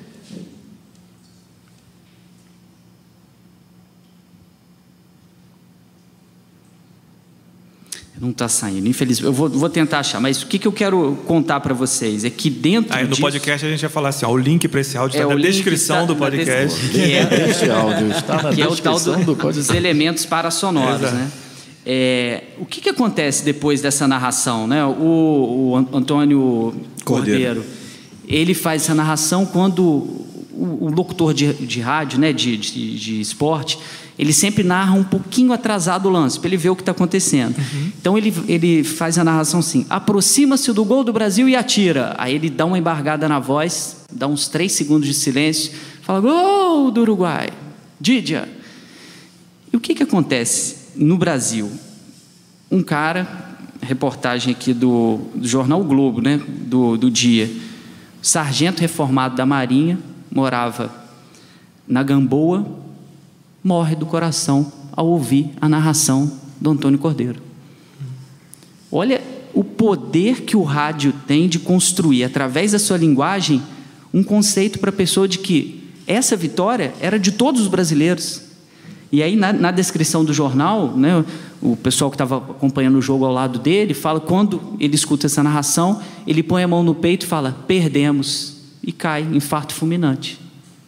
Tem outros casos também, né, de pessoas que já ouviram uma narração e passaram mal. Olha, olha o poder que tem de mexer com o imaginário da pessoa e a pessoa sofreu um infarto. É o parar... caso do Orson Welles. Orson Welles, né, do Guerra dos Mundos, é. né, as pessoas desesperadas. Se você parar para pensar, para analisar, eram 11 homens do lado, 11 homens do outro, chutando um objeto esférico para um lado e para o outro. O Uruguai chutou duas vezes dentro daquela, daquele retângulo e o Brasil acabou. acabou.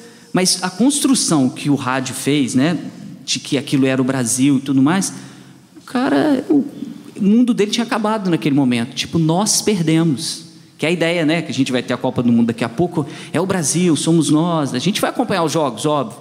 Essa ideia até diminuiu um pouquinho, de que quando a seleção perde, perde a nação e tal. Mas naquela época era muito forte. E quem constrói isso, construiu tudo isso, é a linguagem do rádio. Ela é muito forte muito, muito intensa. Tem, tem, um exemplo atualizado agora, uma entrevista recente do Galvão Bueno. Ele, ele comenta que quando teve o 7 a 1 da Alemanha, no intervalo do primeiro tempo, acho que já estava 5 a 0 se não me engano, ele manda tirar a família do estádio toda. Ele tira todo mundo do estádio agora. Porque eles sabem, que a minha mulher meu filho sabem, algumas pessoas sabem quem são, e eu vou ser o culpado por essa derrota. Falou isso em uma entrevista recente, agora no Porchat, ou em algum programa desse aí. Você vê como isso está presente ainda, né? Dessa, é essa relação. Olha, eu tenho uma, uma, uma, pergunta aqui que tem muito a ver com, com a gente, com o ambiente que nós estamos aqui agora. É, qual é a importância, o Clédson Augusto faz essa pergunta, qual é a importância das rádios universitárias para a formação de novos radialistas e para a manutenção da base de fãs dessa mídia centenária aqui no Brasil? Qual o nome dele? Clédson, Clédson Augusto. Clédson. Edson, vou te pedir um minutinho que eu achei aqui o áudio do ah, Antônio ah, Cordeiro lá, e depois eu te respondo. Só vamos, um no áudio, vamos no, no, no áudio do Cordeiro. Está finalíssima da Copa do Mundo. Ainda dentro do campo Uruguai. Do para Guidia. Guidia devolveu a Julio Pérez que dá em profundidade ao ponteiro direito. Corre Guidia. Aproxima-se do gol do Brasil e atira. Gol! Gol do Uruguai. Guidia. Terminou. Aí tem a voz tem o efeito sonoro, que é do estádio, e o silêncio. Isso é, é muito forte, né? é o que acaba construindo tudo aquilo. A rádio universitária é algo assim fundamental, fundamental para essa formação que a gente está falando, né? Ah, os, o, as faculdades estão é, têm uma estrutura para poder fazer o aluno entender como isso funciona. As faculdades que têm uma rádio universitária estão muito na frente das outras, porque é o local para você experimentar, local para você fazer. O laboratório, né? O laboratório, para entender que essa reportagem mais com maior profundidade é o modelo a ser seguido, uhum. e não esse superficial. E a partir daí a pessoa, eu costumo falar muito isso com meus alunos, ela chega com uma raiz tão forte no mercado de trabalho Pode vir um vendaval que for, que a raiz dela está lá. Os fundamentos estão né? lá. Os né? fundamentos estão lá. Ele vai saber o que tem que fazer. A gente sabe que no mercado, né, a pessoa às vezes passa por algumas situações que ela não gostaria de passar, mas a raiz dela está muito forte. Né? Eu, no primeiro dia, na, eu me formei na UFJF, 5 de março de 2001, meu primeiro dia de aula. Eu estudava à noite. Eu cheguei uma hora da tarde para ir na rádio universitária. lá do FJF. Falei, eu quero participar da rádio universitária. Aí, não, eu entrei, que período você está? Primeiro. Mas você teve aula de manhã? Não, eu ainda vou na minha aula. Minha primeira aula, eu quero. Meu primeiro contato com o ambiente universitário, eu quero que seja a rádio universitária. Fiquei lá até no dia que eu me formei. E isso, sim, foi fundamental na minha vida para tudo.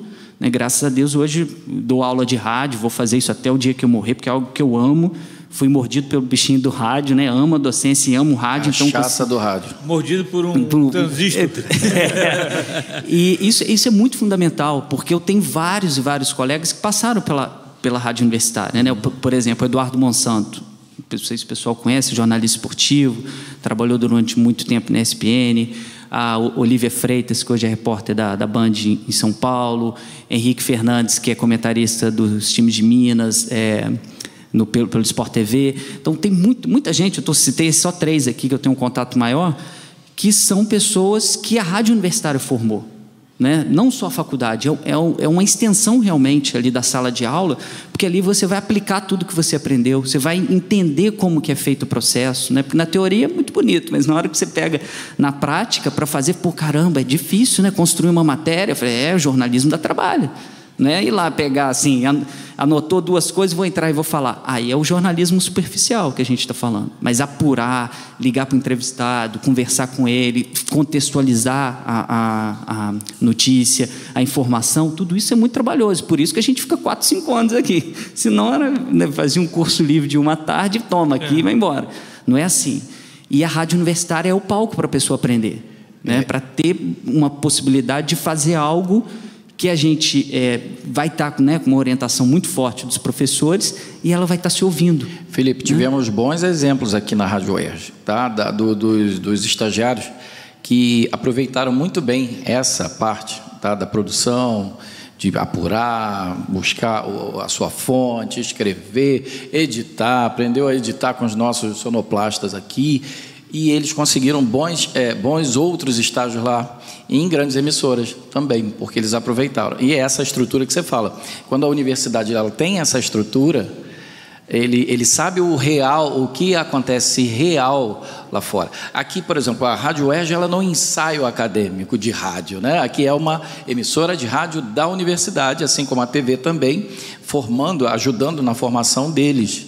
Né, como a gente estava na conversa de, de, bastidor ali também com o Mauro, e assim, eu costumo falar que aqui a, a gente não faz. A Beatriz já está até rindo que já sabe qual é a minha, a minha fala. Aqui a gente não faz a, a não é uma vaquinha de presépio de crepom, aqui a vaca muge, ela dá tapa na tua cara com, com, com o rabinho dela. Enfim, é, é exatamente isso. Quando acontece essa verdade, mostrar para o aluno o que acontece realmente lá fora, o que ele vai precisar é, é, é, fornecer dele, do, do, do, material dele humano, para fazer, é, fazer valer a profissão dele lá fora, é exatamente isso que a gente faz aqui. Tá?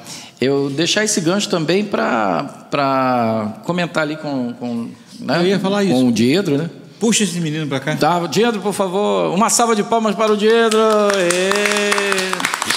Bom, eu quero aproveitar e, e, o Diedro não tem mini bio escrita é. aí, mas o Diedro ele pode também aí é, pode me ajudar a contar a história dele aqui no, na rádio UERJ. Ele começou aqui, se formou aqui na, na, na universidade e ele hoje é, é, um grande colaborador aqui da rádio UERJ, né?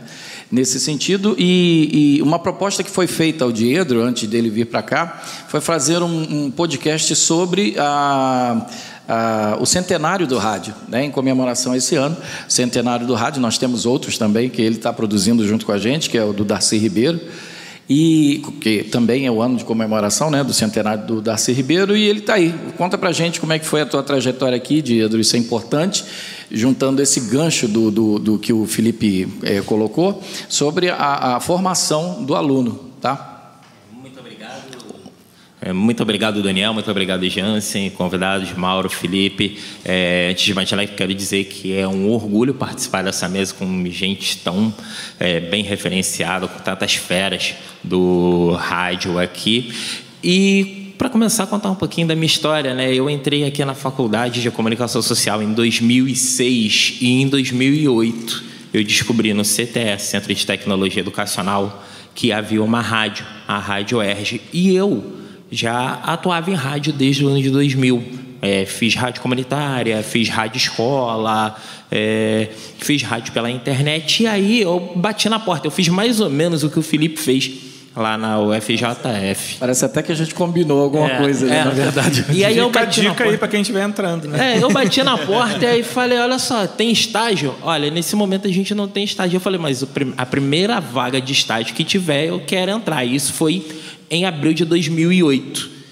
Em junho de 2009, eu fui é, efetivado como quadro da rádio, fiquei até 2013.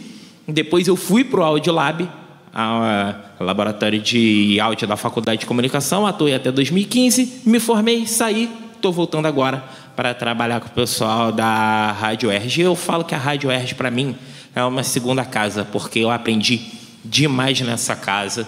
E não é só você aprender a produzir, aprender a fazer rádio, mas você aprende também a pensar rádio. E isso é muito importante. Quando a gente fala de boas práticas, a gente tem que falar que, ao mesmo tempo que a gente aprende o modus operandi, a gente tem que entender também o porquê que a gente está fazendo aquilo. E isso daí foi primordial para que eu pudesse chegar hoje e colaborar com as pessoas que eu estou trabalhando agora, com o Daniel, com a Thalita, que é, começou Thalita como, Mitsui, dá um é, que aí, começou Thalita. Vem como aqui do meu lado. Vem, estagiária. Thalita, vem aqui do meu lado, Ela Thalita, não para aparecer ela não quis câmera. nem olhar para não dar confiança. Vem cá, toda, né? Engraçado Vamos que honra a ela. quando a Thalita começou, ela começou como estagiária do meu lado. Aqui, minha querida Thalita. E hoje ela é, entre aspas, a minha chefe, assim. Olha é, só. Abaixo da Daniela a Thalita e depois da Thalita vem eu para poder colaborar com Isso aqui é igual rádio. RPG. Você começa camponês, daqui a pouco você me deu as divindades. Exatamente, ela upou no. Ela jogou um D20, Ou tirou fica de máximo. bardo, e- fica de bardo, tomando cerveja. Tadinha, ela tá sem graça. Pode ir lá, querida, É, sentar. Todo mundo é. já te viu, viu? Já- ficou pra Pois é. história. É, mas antes de voltar para a Rádio Erja, Daniel é, e a gente é muito amigo de fora é, do, do trabalho também, mas a gente se conheceu por conta do rádio. Eu fui fazer uma visita a ele, falei, Daniel, como é que tá? Tudo certo? Ele, tudo bem, mas eu tenho um desafio para você. Eu, fala, Daniel. Aí ele, você vai ser a pessoa responsável por fazer um especial do centenário do rádio no Brasil. E eu, cara, isso é um projeto muito grande. É uma coisa muito pesada. Só que aí tem o acha? olhar do produtor, porque o, o- a- você conhecer a estrutura, a- a- o formato que a pessoa trabalha. Eu queria duas coisas dele: o Centenário do Rádio e um programa de esporte. Que Esse cara fala de esporte. Eu, como locutor de esporte, eu vou ficar ficaria pobre, porque eu não não não curto tanto assim o futebol, mas esse cara curte. Eu falei, então são dois projetos, vamos lá. Pois é, inclusive programa de esportes, os nossos assistentes de produção também estão muito animados para fazer e vai sair logo logo. A gente vai sentar para conversar. E aí, o, especial centenário do rádio, eu perguntei para o Daniel: Daniel, você acha que eu tenho a capacidade para fazer isso? Ele olhou para mim e falou: se não for você, eu não sei quem vai fazer, porque eu confio muito em você e eu quero que você capitaneie esse projeto. Eu falei, então tudo bem, vamos juntos. Sentamos, fizemos a reunião, criamos os eixos temáticos, começamos falando de história do rádio, todo o debate que nós tivemos ontem aqui no primeiro dia do- da primeira semana do rádio na UERJ.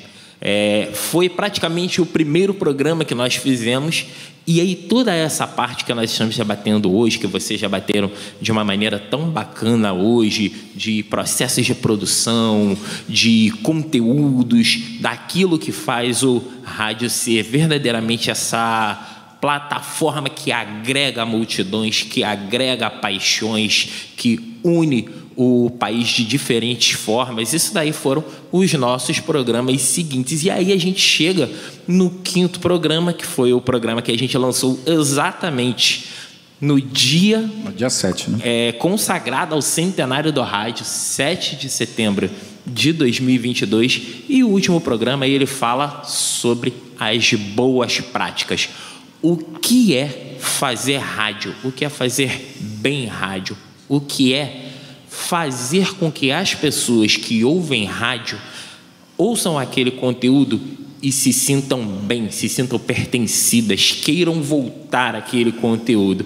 E aí a gente fala de boas práticas de um programa que tem que ser bem feito, tem que ter um bom trabalho de pesquisa, tem que ser bem montado, tem que ser bem ilustrado, tem que ter sonoras bacanas, tem que ter é, uma cortina musical bacana, tem que trabalhar aquela, muito aquela bem. base que o Felipe é, bem definiu Exatamente. aqui para gente, né? E que vai e que vai é, é, e que se tornou outras, como eu gostei do que ele, do que o Mauro Amaral falou, que é a, a- a divulgação da narrativa, né? Ou seja, o- o- a distribuição da narrativa, né? Hoje pode ser o podcast, amanhã o que será o rádio como como distribuição disso, como bro- broadcast de informação, né? De comunicação através do, do, do áudio, tá?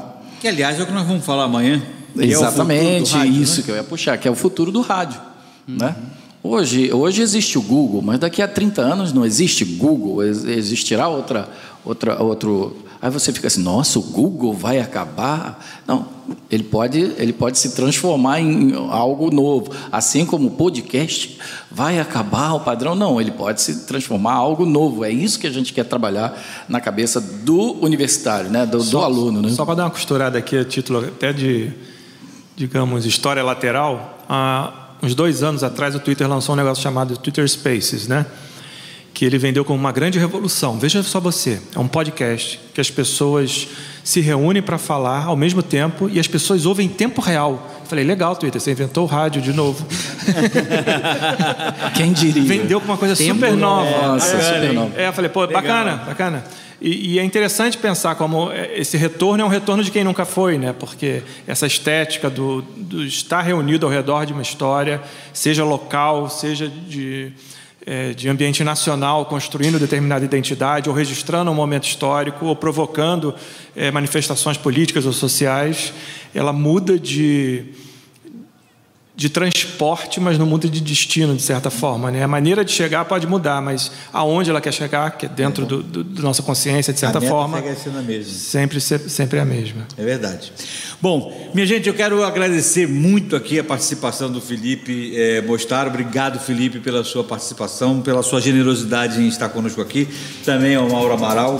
Me ensinaram muito, como também os três de ontem ensinaram. E eu tenho certeza que amanhã você que está nos ouvindo vai poder também aprender tanto com os que viram aqui e sairemos mais inteligentes e mais capazes da primeira semana do rádio na UERJ. Obrigado pela participação. Pode falar sobre as suas redes sociais se você quiser e, e como é que a gente te acha para beber um pouco mais dessa fonte, Felipe. Aí. Bom, é, tem a, a página do próprio Audiolab, né? Tem a página do Leme UERJ, que é o outro laboratório que eu faço parte, laboratório de estudos mídia e esporte. Então tem muita publicação legal nossa lá, do Audiolab também. É, o meu Instagram é mais pessoal mesmo, não tem muita coisa de pesquisa, assim, mas não. A, a parte acadêmica eu coloco muito nesses dois. Quero agradecer muito ao Daniel, muito ao Diedro, muito ao Jansen, muito ao Mauro, muito a toda a equipe aqui da Rádio Erge. O pessoal não está conseguindo ver, mas é uma equipe gigante aqui, de muita qualidade, né? Muita gente para né? Garbo elegante. muita gente para colocar a Rádio Erge no ar, né? A gente sabe que a UERJ a gente tem um afeto muito grande e é um projeto maravilhoso. é, tem que continuar cada vez mais, né? Essa rádio universitária para os alunos entenderem tudo isso que o Diego aqui falou. E podem me chamar quantas vezes quiserem, vou estar sempre a posto. Já, sempre... já cantei a bola já para você, pro Já Andrioli, tá que tá na ali se- também na plateia. Já está na segunda semana. É, isso aí. E só lembrar pro pessoal já adiantando, dando spoiler, né? É, amanhã é o futuro do rádio. Como ele vai ser ouvido, a gente não sabe. Mas que esses quatro pontos que eu falei são fundamentais para o ser humano, isso desde lá da época do, é, das cavernas, isso era uma maneira de se comunicar através de ruídos, etc. É, e o próprio silêncio, né, transmitindo, essa oralidade nunca vai morrer. Então, o rádio pode passar 100, 200, 300, né? Como eu falei, eu gosto muito do, de um trecho da, de uma música do Caetano, eu faço uma paráfrasezinha, né? O rádio, a- apesar, né? O rádio segue atento e forte, sem nunca temer, por já várias vezes anunciada, mas nunca concretizada, morte. Então, pessoal que gosta de rádio, que é apaixonado por rádio, continue tranquilo que o rádio sempre vai ter o seu lugar, sempre vai ter essa forma da gente trabalhar a mídia sonora. seja no rádio, nas ondas eletromagnéticas, seja na web, seja é, no podcast, seja no que vai vir daqui a, a 30 anos. Né? Muito obrigado, muito obrigado quem está em casa aí também acompanhando a gente, dando essa audiência maravilhosa, as perguntas, né, do pessoal que, que participou, quem vai assistir depois também, se gostou, compartilha, manda aí pro, aí. pro amigo, né? Olha aí, você que falou que o rádio ia acabar, a linguagem do rádio é isso, né? Como Tudo... disse o João ontem, o professor João, é, é o moribundo mais... Mais longevo que é, Exatamente. Mas muito obrigado, viu, pessoal? Foi uma honra participar. Nós é que te agradecemos. E sempre que, repetindo, né, sempre que precisarem, estou aqui a postos. Obrigado, Felipe. Obrigado. Maravilha. Fica à vontade. Então vamos lá, retribuir o agradecimento primeiro a todo mundo que está aqui, a Rádio Erge, a instituição que me recebeu sempre, desde a inscrição até todo o processo de mestrado, formação, com a qual eu quero colaborar e está sempre presente também. Redes sociais, eu tô na internet antes das redes sociais, eu sou bem, eu sou mais dinossauro que aquele dinossauro lá fora de internet. É, mas um, uma forma bem, bem redonda de me achar no meu site pessoal, como chama de Hub, onde está tudo lá, meus artigos, que é o mauramaral.com. E quiser me achar em Twitter e tudo, é sempre Mauro Amaral, porque eu gosto de estrear esse nome. Tem, um, tem alguns homônimos, mas eu gosto de estrear esse nome homônimo é, e esse nome, esse handle nas redes sociais. Então, mauramaral.com, me acha lá, tem tudo, todos os artigos, todos os links. Vai ser um prazer conversar com todo mundo aí. Muito bem, para você que está nos ouvindo, obrigado pela participação e pela audiência. E até amanhã com mais um dia. Só que quem termina esse trem é você, né, meu filho? Fala aí. Exato, exato. Vamos encerrando a transmissão ao vivo deste segundo dia de atividades da primeira semana do rádio na UERJ. Agradeço demais a sua companhia. Te espero amanhã, a partir das 16 horas, na Rádio UERJ. No terceiro dia, a gente se encontra novamente aqui no NUMA, Núcleo de Memória Audiovisual, e vamos abordar o tema As Tecnologias Digitais e o futuro do rádio. A primeira semana do rádio na UERJ é uma produção da Rádio UERJ, órgão do Centro de Tecnologia Educacional, o CTE. Equipe técnica: Eduardo Sobral, Gledson Augusto e Aline Zaher. Assistentes de produção: Beatriz Pereira, Débora Coleman, Gabriel Sagantini, Júlia Câmara, Lorena Rocha, Maria Eduardo Oliveira e Ian Ney. Gestão estratégica: Talita Mitsui, Rodrigo Cruz e Diedro Barros. Coordenação: Daniel Barros. Direção do CTS: Professora Sônia Vanderlei. Nos encontramos novamente amanhã. Rádio Erge, a Universidade Sem Fronteiras.